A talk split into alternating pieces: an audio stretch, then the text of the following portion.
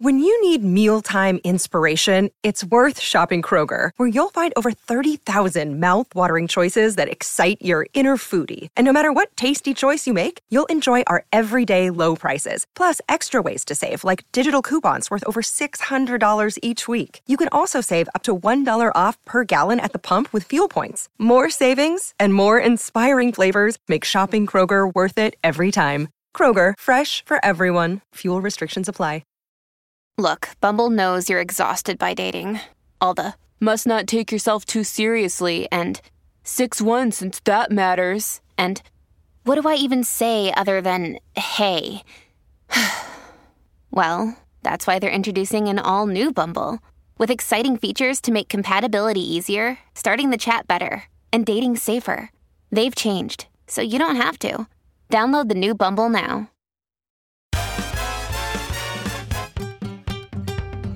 Welcome to I'm Absolutely Fine, the podcast from the Midult that looks at all the glamour and indignity of being a grown-up. Hello, everybody. I'm Annabelle, and I'm absolutely fine. But we're now in December. Don't panic, like an everybody. invol- involuntary, like tinsel vomit. Yeah, it's December. And normally in December at this point, I've been thinking, oh my God, I've got to get it done. It's nearly Christmas. Will I get it done? And the difference this year is that I don't give a fuck. It's beginning to look a lot like fuck this. It is. Um, and I'll do the fairs and I'll do the concerts and I suppose I'll do the shopping. And uh, But I'm going to sort of sleepwalk through it. I'm not excited. I'm also not even stressed. Will I get it done? Listen, it's not my first rodeo. There's an inevitability about it. I got it done every year before. I'll get it done this year again. So I have a feeling this is indicative of a wider mental health issue, but that's perhaps for another podcast. How are you? Hi, I'm Emily. I'm absolutely fine, but in keeping with the theme, I woke up this morning and honestly, my first thought was, oh, I've got to wash my hair. But it felt like like a proper mission. And it's not like my hair is high maintenance. It's not like I'm using anything but one shampoo. It's not like I'm kind of going to dry don't even dry it, do you? No, don't even dry it. It's really a sort of, but it was a sort of pathetic kind of. I don't want to in any way kind of slow my myself down this morning by washing my hair or just sort of putting any effort in. Well, it's the idea that when you're at capacity, well, you, basically that we all operate at capacity, and we've always said it only takes a few things to just tip us over the edge. But if, if that thing has become washing one's hair, then I feel like the walls are closing in. It's a really low bar. Okay, great. Well, anyway, so 1st of December, Annabelle hates Christmas. Emily can't wash her hair. Literally everything in the world is making us want to retreat to our beds and curl up with a book. But what to read? Well, enter Daisy Buchanan. Daisy is a writer of naughty books and heartwarming books, and books that can help us look at ourselves with more generosity. From her hot novel Insatiable to her most recent careering, she also has a mini book out with the Pound Project called Burn Before Reading, which is full of books to hold on to when you're in the emotional quicksand. She's here to help us read our way out of the slow release burnout that so many of us are suffering from. But first, Daisy, how are you?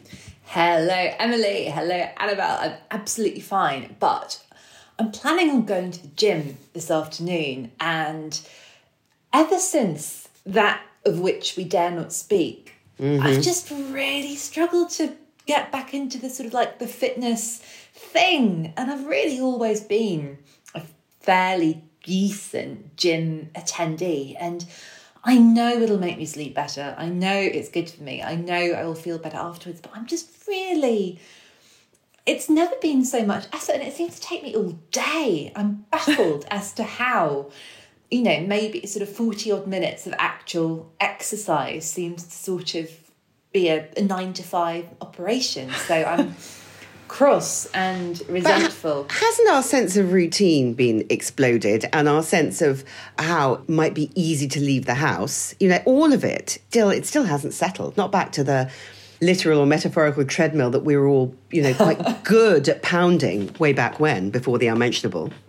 And it just it seems so massively unfair that I'm trying to sort of like return to a base level of fitness that after the misery, like where's my reward? Where's my treats? Like, no, I have to keep pushing myself to doing this thing. But I know I will feel great afterwards, which leads me nicely to about reading. Which is I don't always feel like I want to read, and I'm a fairly big reader, but I never, ever, ever regret picking up a book.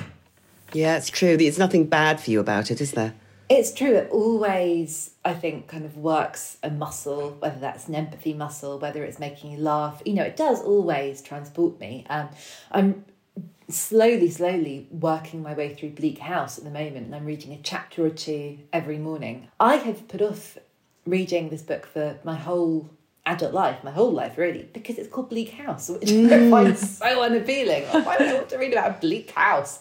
And I'm kind of waiting for the moment when I just want to curl up with it and read for hours and hours and hours on end. That hasn't quite happened yet, but I am surprised at how funny it is. I'm really surprised when I realise how much of the other writers I love are influenced by Dickens. You can mm. really see them all in there. So I feel as though it's good for me, good for my kind of, you know, my concentration. And it's a good book for first thing in the morning when I'm fresh and when I've got a bit of mental energy to apply to it. Yes, because that prose is very, very dense, isn't it? you can't just speed read it.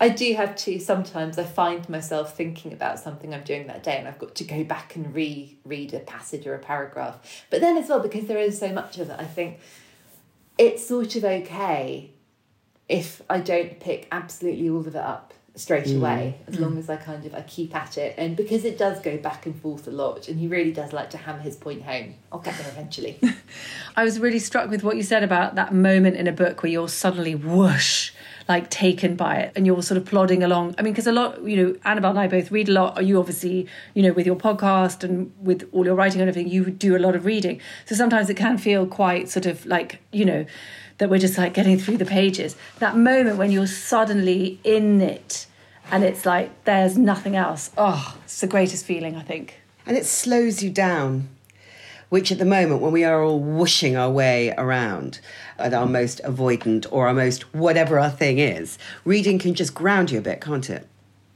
Well, can I start by suggesting a book to ground you, a book yes. to make you feel like you're 13 years old again, oh, and yes, please. something or someone has just got you and grabbed you, and you're like, oh, "Holy hell, this is reading!" Uh, this is a book that's published by Persephone, who reissue usually very very popular books by authors, I think not entirely women, but their list is mostly women who were sort of, you know, megastars in their day who've been forgotten. This is by a novelist called Dorothy Whipple, who was, I think, mostly writing in the 1930s. It's called High Wages, and it's the story of Jane. Jane lives has been living with her stepmother. Her father has died. She can't really stay in the family home anymore. She needs to get a job in a shop and goes to work in a sort of draper just outside Manchester. And it's a live in position and she soars. She is so ambitious and so excited about clothes and fashion, and she's got this uncanny kind of knack for commerce. She makes a friend, another shop girl, and there's a tricksy relationship with the friend's boyfriend who has eyes for Jane, and Jane is fascinated by poetry and literature in the way the boyfriend is, and the friend isn't. Um, but it's one of those really gorgeous books about someone's ambition being realised. There's a brilliant intergenerational friendship where as an older sort of wealthier woman who's newly moneyed and doesn't know what to do with it and is able to support Jane and it's just so satisfying in all the the highs and lows it's quite um I think Dorothy Whipple's writing appeals to the part of me that's a real teenage moralist where the baddies are baddies and good is good and bad is bad and you just want Jane to triumph, and she does. And I kept kind of gasping. I read it this summer and I picked it up, and it was a real like, where have you been all my life? It really made me feel giddy again, and it'd been so long since I felt giddy. It's it's funny. It's just it's a riot. And I've been reading Dorothy Whipple's other books. Her sort of memoir journal, Random Commentary, is excellent. It's short and it's just a brilliant book about writing and reading. It was a brilliant book for I think every mid-adult who is like, why can't people just leave me alone to live my life and get on with it? Where has everyone gone? it's a sort of book about, I think, the issues of womanhood that are that feel as sort of contemporaneous and pressing now as they did nearly 100 years ago. But yeah, High mm. Wages by Dorothy Whipple. Mm. I adored. It's my, my book of the year, which was published in 1930 something. That's amazing. I love the fact that it's Dorothy Whipple. Best name ever. I mean, Dorothy Whipple. what are you reading? I'm reading Dorothy Whipple. There you go. Dorothy Whipple sounds delicious in every Yeah. sense. Like Yeah. there should be a little walnut on top. I like the idea that it's a book about a woman's ambitions being realised. Every time you, you want her ambitions to be realised, you want her to succeed, then she does. I'm not sure in the market for books which are all about failure and despair at the moment. Well, I think in my book, Careering, which came out this year, to plug myself, I really Yes. wanted that for my heroines. And I think that there's a sort of, you know, now the mood is very like anti ambition, the old the youth on TikTok with their gaslight, gatekeep, girl boss.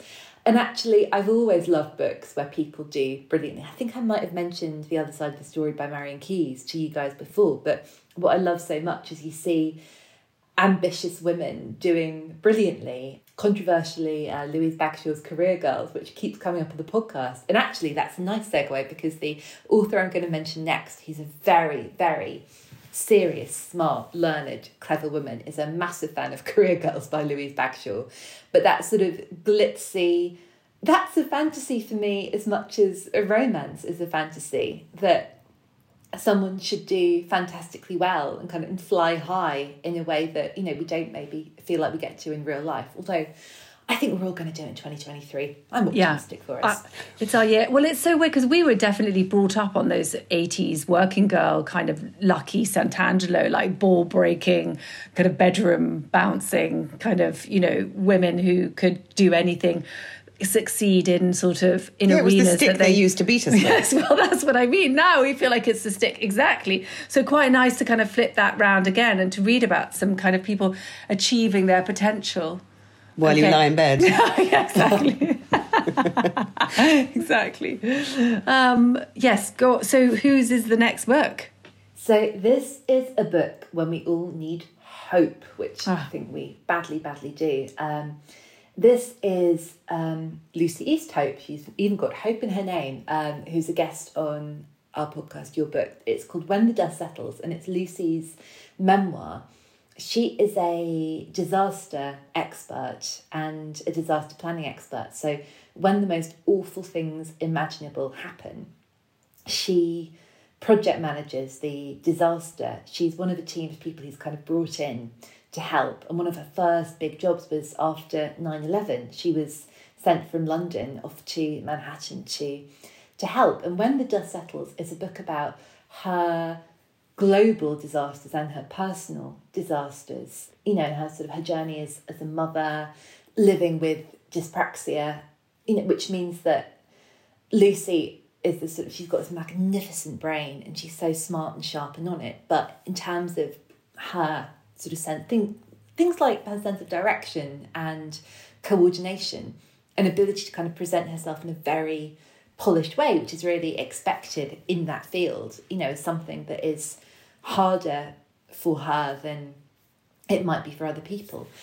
But Lucy says the most fantastically wise thing, which is if we put all of our hope and faith in the people who run the country to kind of to come good, if we invest all of our emotional energy in right things happening in that way, then we're always going to be disappointed. And we are now, but it's a tale as old as time. That's never worked out. And this book is about her. So this is where you where you put your energy, this is where you put your hope, and this is how you you find, you know, what is good and what is beautiful. And it's that old saying, isn't it, when something goes very wrong, you look for the people who are helping.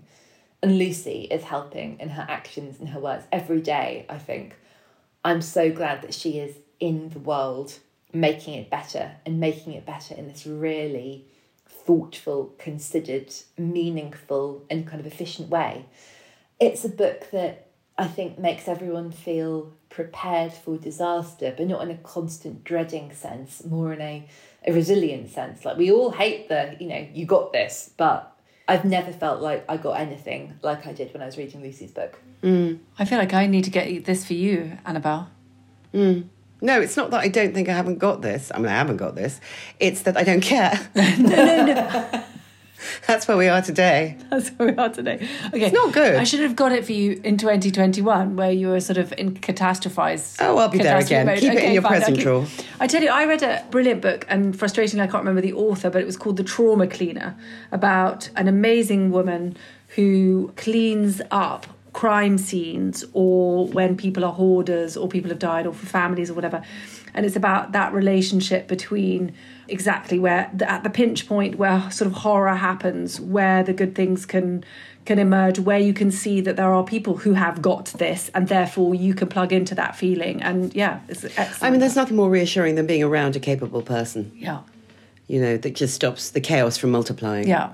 I haven't read The Trauma Cleaner, but lots of people have recommended it, and it's something that I think would make a, a great companion read to When the Dust Settles.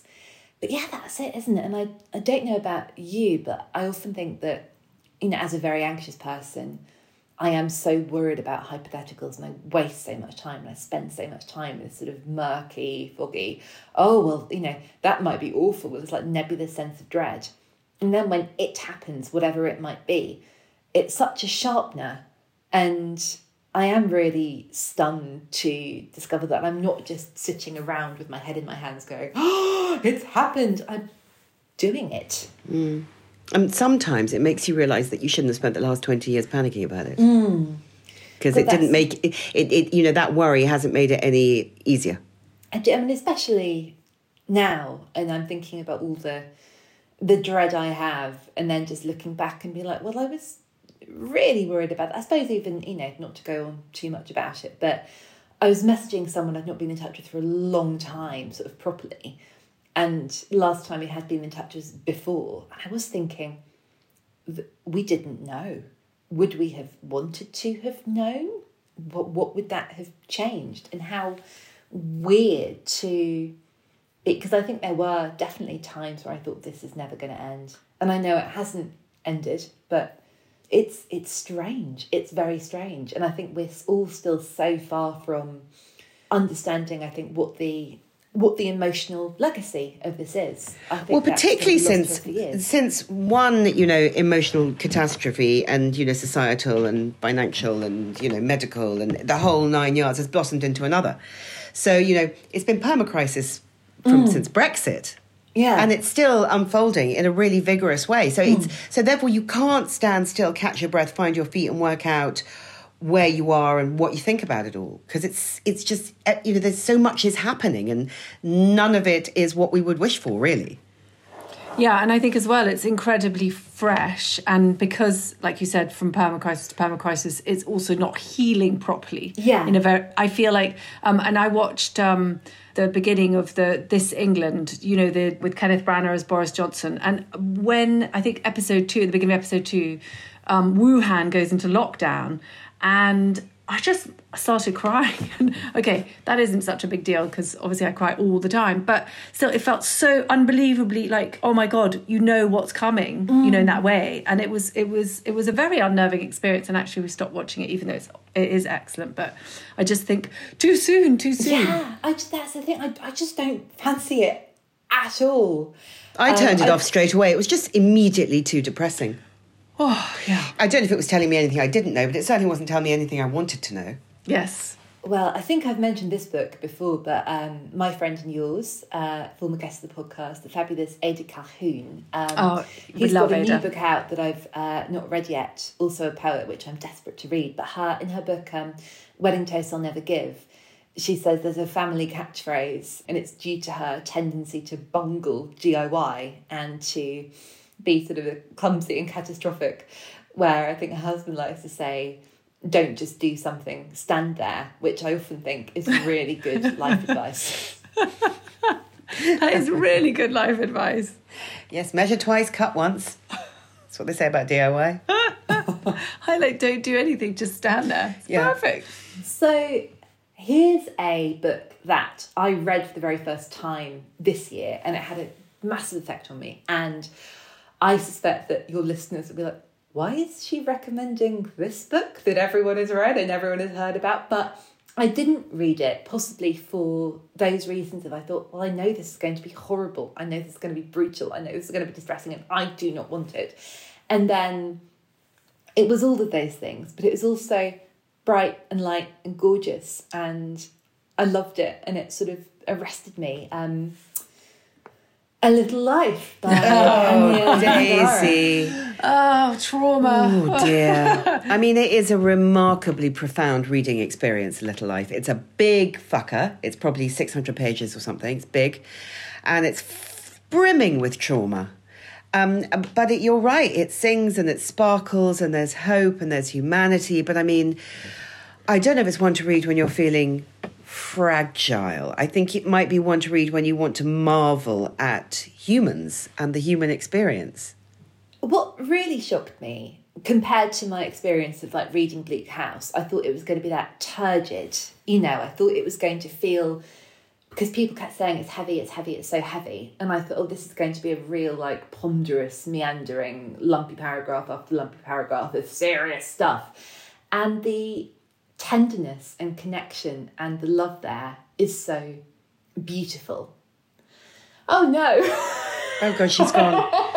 I know. I can. I can hardly think about it. But you know. But I know what you mean. You look at those big, enormous books, and people have said to you, you know, it's really heavy going, and you think they're going to be, you know, you're going to have to really try. I couldn't put it down. Yeah, I was walking neither. around the house, holding it, reading it. that was it because my friend lent it to me my friend um, becky strickson uh, if she's listening and i sort of i borrowed it out of politeness. She was like this is my favourite book. Please read it. And i went oh. and then for months every time i walked past it on the shelf i thought oh no mm. oh. and I, I think she mentioned it again. She's like oh so you've still got my book? And the guilt got to me. And i read it all in the easter bank holiday weekend. But it did make me very love filled, I suppose. It made me feel very, very grateful for all of the good connections in my life. God, I've got no control of my fatal at all. I was like, I can't fucking talk about this book. It's been months. I'm fine. Um, but just because I think that the way it's sort of talked about and the way it was suggested to me, because it is literally heavy. Yeah. It is a big book, and words like heavy and big, I think, are very off-putting because it makes makes me think I know what the text is going to be like. Yes, and it makes me think, no time, and stop it. But I do think that if you need a big cry, and I think we all have that when this we just can't get the storm cloud to break, and I think we do feel numb and stuck. And if you need a book that needs to make will make you feel something, and because of the the setting and the timing, also the uh, the stage show is coming next year, which is exciting. So you want to get ahead of the game and read that. I think if you feel is that you want to cry and maybe you want to cry about something else and you can't and you need something that's really going to get you and you need to be broken open, I would prescribe a little life. This is an advertisement from BetterHelp Therapy Online. Now, you guys know that we're not shy about getting things off our chest. The tiny inconveniences that can ruin our days to the big, overwhelming worries that can flood our nights. Trouble is, we all got into the habit of saying, I'm absolutely fine. Emily and I added the but specifically to get off autopilot and give ourselves the space to say what we were really experiencing. But we weren't always so free with our inner furies. A few years ago, I began experiencing debilitating panic attacks because I felt I couldn't tell anyone all the things that I was feeling, that I was not coping, that I felt like a failure. I was so ashamed, so I kept it all bottled inside. And of course, it started leaking out. It was only when I found a therapist and began sharing those doubts and insecurities with her that the panic began to dissipate. Because therapy can be a safe space to get things off your chest and to figure out how to work through whatever's weighing you down. So if you're thinking of starting therapy, why not give BetterHelp a try? It's entirely online, designed to be convenient, flexible, and suited to your schedule. Just fill out a brief questionnaire to get matched with a registered therapist and switch therapists anytime for no additional charge. With over a thousand therapists in the UK already, BetterHelp can provide access to mental health professionals with a wide variety of expertise. And our listeners get 10% off their first month at betterhelp.com slash midult. That's better, H-E-L-P dot com slash midult. BetterHelp, because sometimes the best thing to do is acknowledge that we are not, in fact, absolutely fine. Another day is here, and you're ready for it. What to wear? Check. Breakfast, lunch, and dinner? Check. Planning for what's next and how to save for it? That's where Bank of America can help. For your financial to-dos, Bank of America has experts ready to help get you closer to your goals. Get started at one of our local financial centers or 24-7 in our mobile banking app. Find a location near you at bankofamerica.com slash talk to us. What would you like the power to do? Mobile banking requires downloading the app and is only available for select devices. Message and data rates may apply. Bank of America and a member FDIC. I mean, And the- Dr. Da- Dr. Daisy, this is a kind of period, isn't it, where you can get quite numb. One mm. can go in this upcoming. I'm not looking at Annabelle. She says, I'm just staring at my pad doodling. Carry on. but that yeah, maybe maybe allowing it to break is a good idea. Well, maybe that leads me to one of my other books of the year, uh, We Are the Luckiest by Laura McKowen, which is a memoir about Laura getting sober, struggling with alcohol, trying not to drink, um, which is something that has happened to me. last year. I stopped drinking um, in at the end of June, midsummer, on holiday in Sweden. I drank a gin and tonic that cost about twenty pounds. I think this is it. I This is think my I'm last done. gin and tonic for twenty pounds. And I had been on a real, you know, quit lit, but I've always been drawn to quit lit, and there are loads of books I loved. And it's interesting. I've just reread um, Blackout by Sarah Hepola, which I read, I've read a few times, and I kept reading and thinking, everything she's saying makes sense. And for some years now, you know, in my thirties, I haven't been a blackout drunk. I have in, in my twenties. Um, been an absolute hot mess and thought, well, we all do this, and it's just to write a package to passage. Never feels totally out of control, and no one remembers who they've slept with, or how they've got home, and it's fine. Um, and that numbness, and realizing how, especially over the last few years, I was noticing, kind of in my own drinking, that I felt more and more unsure of myself and unsure of how to be with people and at sort of social events and trying to get back into it and not really knowing who I was or where I was. And also, I was just noticing that even after what felt like quite a jolly night, I felt so crushingly, crushingly anxious and unhappy and low afterwards. And Laura writes so beautifully about shame and about the way that she was aware of alcohol impacting her own mental health and her her life and all of these I think dreams she had of how big her life could be and how alcohol was getting in the way of that. And it's not I think it's a really really interesting read sort of wherever you are you know in your own in one's own drinking but about I think, you know, womanhood and what holds us back and our obligations to be so many different people in so many different spaces and how easy the world makes it for us to put this sort of barrier between ourselves and what's going on outside and how we we're given this thing. And we're like well this will really help you function. And it helps until it doesn't. And when it doesn't that's on you and that's all your fault. I mean, I think that it's amazing how books, you know, particularly with journeys with alcohol, books are incredibly helpful. I mean, I read Marian Keyes' Rachel's Holiday 25 years ago and thought, ah, yes, I am a, you know, I have a drink problem. I didn't give up for another sort of seven years, but, you know, I was definitely, it was the thing that told me who I was. Marian Keyes told me, saw me, and not in a judgy way. She just, it was there. It's so amazing to when you connect with that. And I think there's something about the act of, of reading about it that sort of filters in in a way that's really kind of profound. And I, you know, I mean, uh, like I said, I, I you know, I, I haven't drunk, and you know, the one thing, the biggest lie that alcohol tells you, it that by drinking it, it will make everything easier. It makes everything a thousand times harder.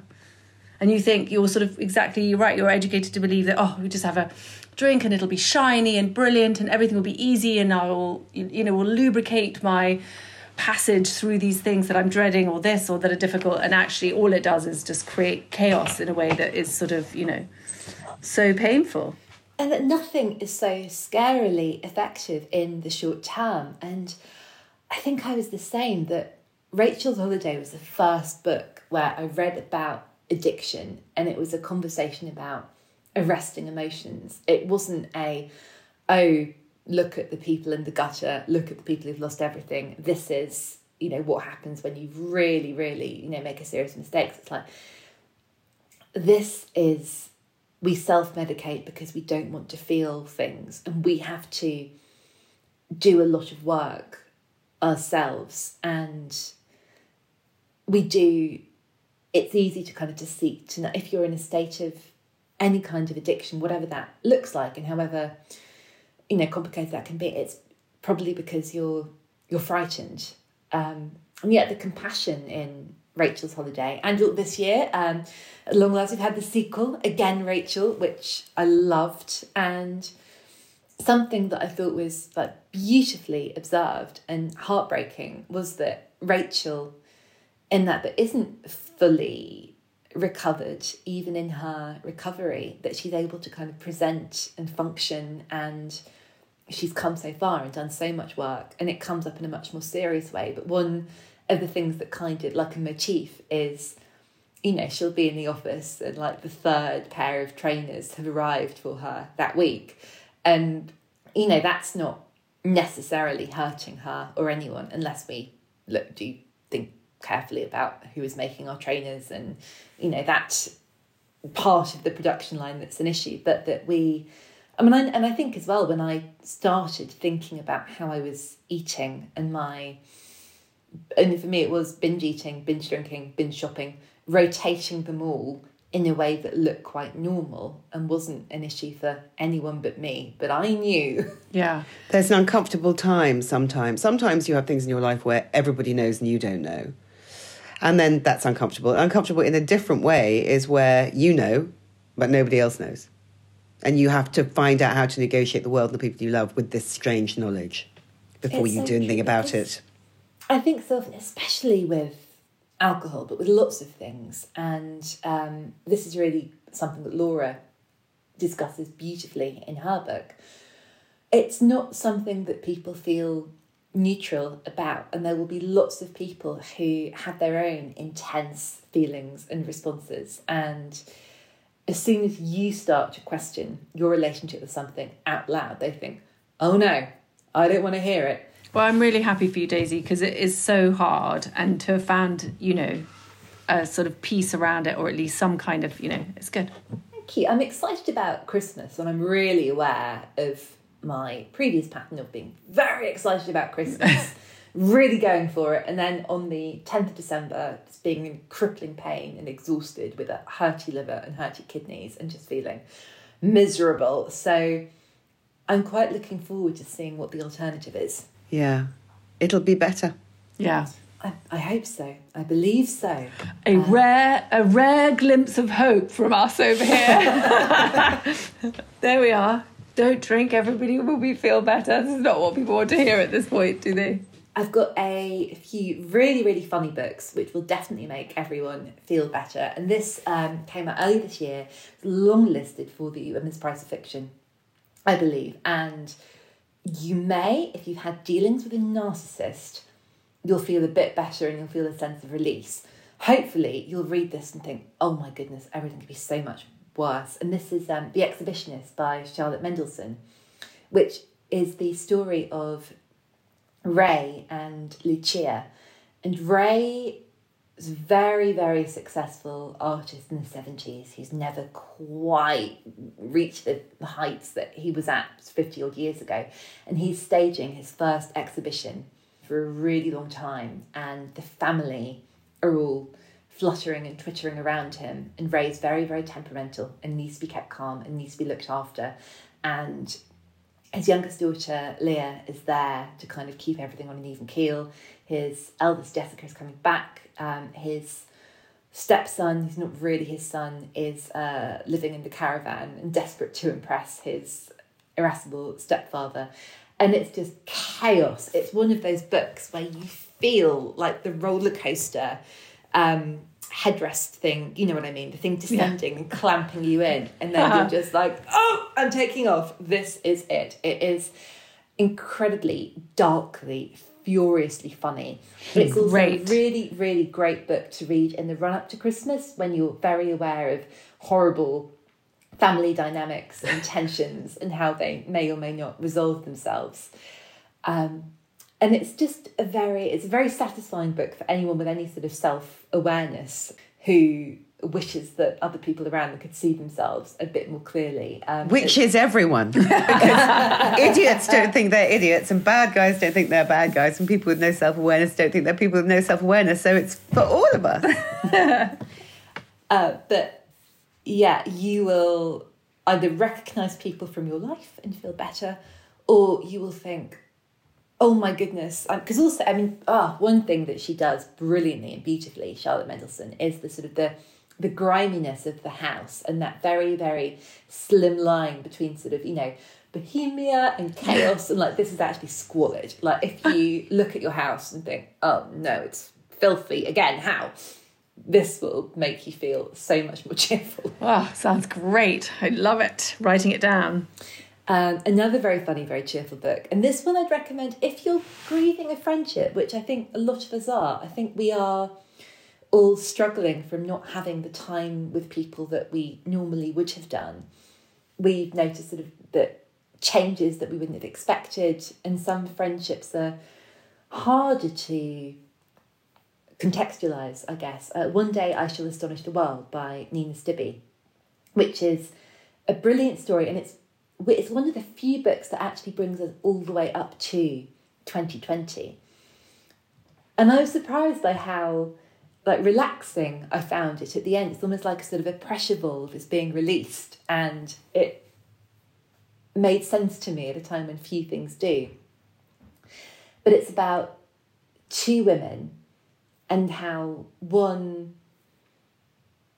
has a sort of a brilliant glittering career and the other one is left behind and in denial about it and struggling because her frenemy, her rival, seems to be getting all of the things she wanted. I think Nina Stibbe writes pettiness so brilliantly. And again, I think, I mean, that's something I really am aware of in myself.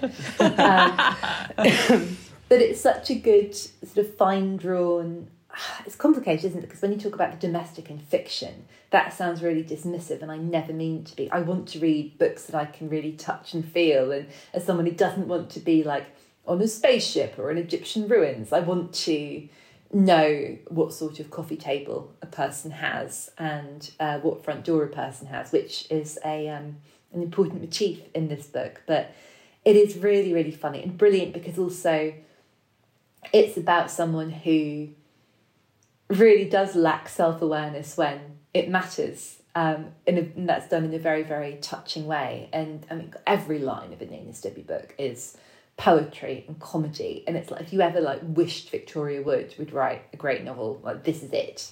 Basically. It sounds very relaxing to Yeah. me, this book. I Yeah. feel like I could just settle into it. and Yes, like a bath, it. a like warm a bath, bath. yeah. Possibly in the bath. Exactly, while eating an orange. I read a lot in the bath while eating oranges. Which Emily thinks is positively Roman in its decadence. I do, But I that's literally because you haven't had a drink in 17 years. Oh, but it's gorgeous though, isn't it? When you can also just like put a bit more hot water in and you've got yourself another half hour of reading time, especially when it's very hard to be off the screen and you can't really be on a screen in the bath, as many of us have found out the hard way. You are correct. And also now baths themselves feel rather precious. So the whole mm. experience is a little bit more sort of heightened and treaty. It's so true, and I justify my bath habit by having very cold showers in the morning. I've become one of those people, and I'm Same. oh, do you do it? Do you have the freezing, the Wim Hof? So I used to do get in cold and as it warmed up feel incredibly relieved and then now I'm just having cold showers. It's great. And then hot baths on a Saturday. There you go. Oh. Nice. God, you, you are quite like a Victorian. Yeah. And the only reason I'm having a hot bath on a Saturday is because I'm going into freezing cold water in the ponds on Saturday morning. So there you go. Oh, but that's it, isn't it? Because I'm just, I mean, I don't think I'm as good at going in the sea as you're going in the pond, but I want to keep myself sea ready. Yes. I want to be used to that shock, which is really why I have a cold shower. And also, if I can't get in the sea as much as I'd like to, um, I feel like I'm having a bit of those benefits. Hmm. And also, because if you get have a lovely hot shower, you just never want to get out. You don't have that problem when the water's freezing. It's amazing how sharpening of the morning happens in the cold shower. I mean, the only reason I ever have a cold shower is because I worry about wasting water, and my house is infuriating in that you have to run the tap for a minute before it, anything gets hot. So I just get into it, you know, because I Yeah. feel I have no choice. It's There you go. absolutely not wellness. just to clarify. so I step into it resigned, I know. again, like a sort of dog The cold water issue is a polarizing one. So I've got a book for when you feel like no one understands you, which is a book that came out this year, and I loved it so much. I think all these books came out this year, apart from um, Dorothy Whipple. This is Fight Night by Miriam Toews, and it's narrated by Swiv, who is eleven, and Swiv Swiv has been suspended from school um, due to a bullying incident, which wasn't really her fault. And she's got to live with her very pregnant mother and grandma Elvira. Swiv is super smart and really, really, really prudish. And she's horrified by her mother and her grandmother being far too relaxed about bodily functions. Um, her father's not around. She hates when her mum talks about when the baby's going to come. She's really, really squeamish about it. Grandma Elvira is this exhilarating, she's at a point in her life where she no longer gives a shit about anything and she finds everything hilarious. And as we find in the book, Grandma Elvira has been, she has lived through some very, very dark, awful stuff. And so her perspective on life now and the painful, hard, difficult bits, like Grandma Elvira thinks she can live through anything but life itself. And it's just hysterical. I could not believe how funny this book was, how clever this book was, how strongly I was identifying with 11 year old Swiv. I mean, also, if you've read my book Insatiable, you'll know I'm not prudish, but I felt for this prude, but she really, really captures that extreme, excruciating self consciousness of being a preteen, which I think we all still feel. But it's really life affirming, and I don't say that lightly this is a book that isn't afraid of darkness, but by touching that darkness brings so much light in. It's really, it is genuinely exhilarating and joyous, but it doesn't shy away from pain. Um, it makes me think of something I heard about how it is said by some life is supposed to be really, really tough and really, really difficult and really annoying and heartbreaking 50% of the time. If it's not that if say it's only 30% of the time it might be because you're not really sort of living hard enough like you're not opening your heart enough you're not taking the risks and you're not pushing yourself or and that sounds really i don't want to say like oh we must push ourselves and optimize and whatever but it's more and i was aware and i think to you know go back to my what i understood about my my drinking and my various low level addictions and you know, what I'm learning in sobriety was a lot of the time I just felt a bit numb and safe and trying not to think about things. And that kind of accounted for the, oh, everything's just sort of okay and I'm just not touching the sides. Um, but then, of course, you lose the lows and you lose the highs. Yeah. And that's. So then you don't say, flourish. You can't flourish. I think I read Fight Night in the early stages of not drinking. And it's a, it's a book that reminds you to be raw mm. I think is the best way I can put it. Well, there we go. Have we got time for one more? Yes. Yes. Of course. It's absolute heaven. This is a book for grey days, and I'm being very, very literal here. This is Sunny by Sukh Ojla. It's her first novel. She is a comedian, she's an actor, and she's a writer. She is a triple threat, and I hate her. But Sunny is, it's glorious. Um, the eponymous heroine has been living in London on her own. She's had a bad breakup and she's lost her job. She's got to move back in with her super strict Sikh parents and live the life that she sort of got used to enjoying as you know a Western woman. And she's sort of she's hiding a tin in a drawer. She's taking part in family traditions while trying to date and trying to keep her parents at arm's length from her single life until her mum gets quite involved and it's billed as a love story but not the one you think and it really is about her and her mother not understanding each other and struggling and trying and kind of getting there and I loved, I really, really, really, really love Bridget Jones' Diary. I think Helen Fielding is one of the comic greats. I am sick to the back teeth of every book that has a woman in her 20s or 30s who feels a little bit chaotic, being described as like it's the new Bridget Jones. But like no other author, I think Sukh has nailed that feeling of sort of the anxiety, that musical chairs moment when you feel like everyone's sorting their lives out and you're not, and you don't want to be left behind, but also you don't know where you're going and you feel directionless but not purposeless and not aimless and just scared at a time when you feel like you really should be coming into your own um, and it is it really made me laugh a lot i've been i get sent a lot of books that are supposed to be hilarious um, and i think oh, um, this sunny genuinely is it is one of my very very favorite books of 2022 and i've just been like recommending it to everyone and um, you know people I've not seen for a while be like, "Hey, how are you doing?" And I'm like, "Fine, but you should read this book." yeah. exactly. Let's not talk about anything but this. You want that in your people, though, don't you? You want. When I think back to my thirties and the people who were, you know, feeling the you know the human frailty and didn't know where to go and were worried about feeling left behind and were out of the center of the stuff that was so we were supposed to be doing are the ones who have become the kind of big girls in my life because they, you know, they, they were able to look into the eye of the storm and think, you know, I'm, I'm, I'm desperate to be in there, but I'm not. So how am I going to get through this? And sometimes it was really, really awful. And sometimes there were nervous breakdowns. It's a very weird, weird time when you think you're being left behind. But my God, is it enriching in the long run? I think so. I think it's, you know, it goes back to that, the sort of the 50 50 and developing inner resources that we think we must act, we must move, we must do something. And more often than not, there's everything to be gained from just sort of, you know, having a recce, from, from assessing, for, you know, to go back to Lucy Easthope and when the dust settles, if you think, well, no, the dust is still settling, I can't see clearly, I can move towards what looks like the thing um, without really being sure because I, I feel like I can't afford to to stand still. And actually, the the older I get, the more I think the best advice I can ever give myself as well, what would I do if I wasn't panicking? What would I do if I wasn't scared? If I wasn't in this sort of hoarding scarcity mode of just needing something? And like, well, I wouldn't rush into this thing I feel obliged to do. Don't just do something. Stand there, Daisy. Yes. that is our theme. That is our motif. That is. I know that's that's what we'll be doing all through Christmas.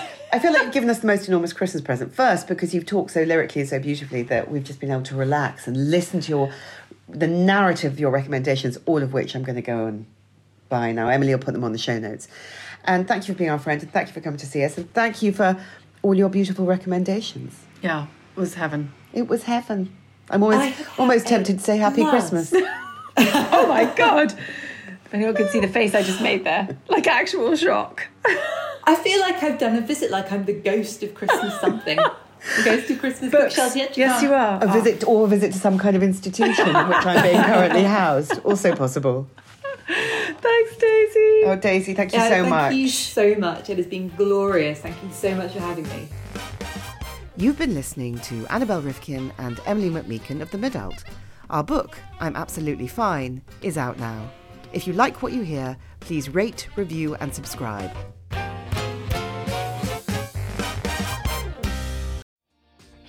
Hi, my name is Kaye Adams, and to be honest, I'm not so good with the ageing process, so I enlisted my old chum, the filter free Cara McKenzie, to advise. Could you imagine being a porn star? The room would need to be really hot for me to strip off. To be honest, she's not much help, but she is rather amusing.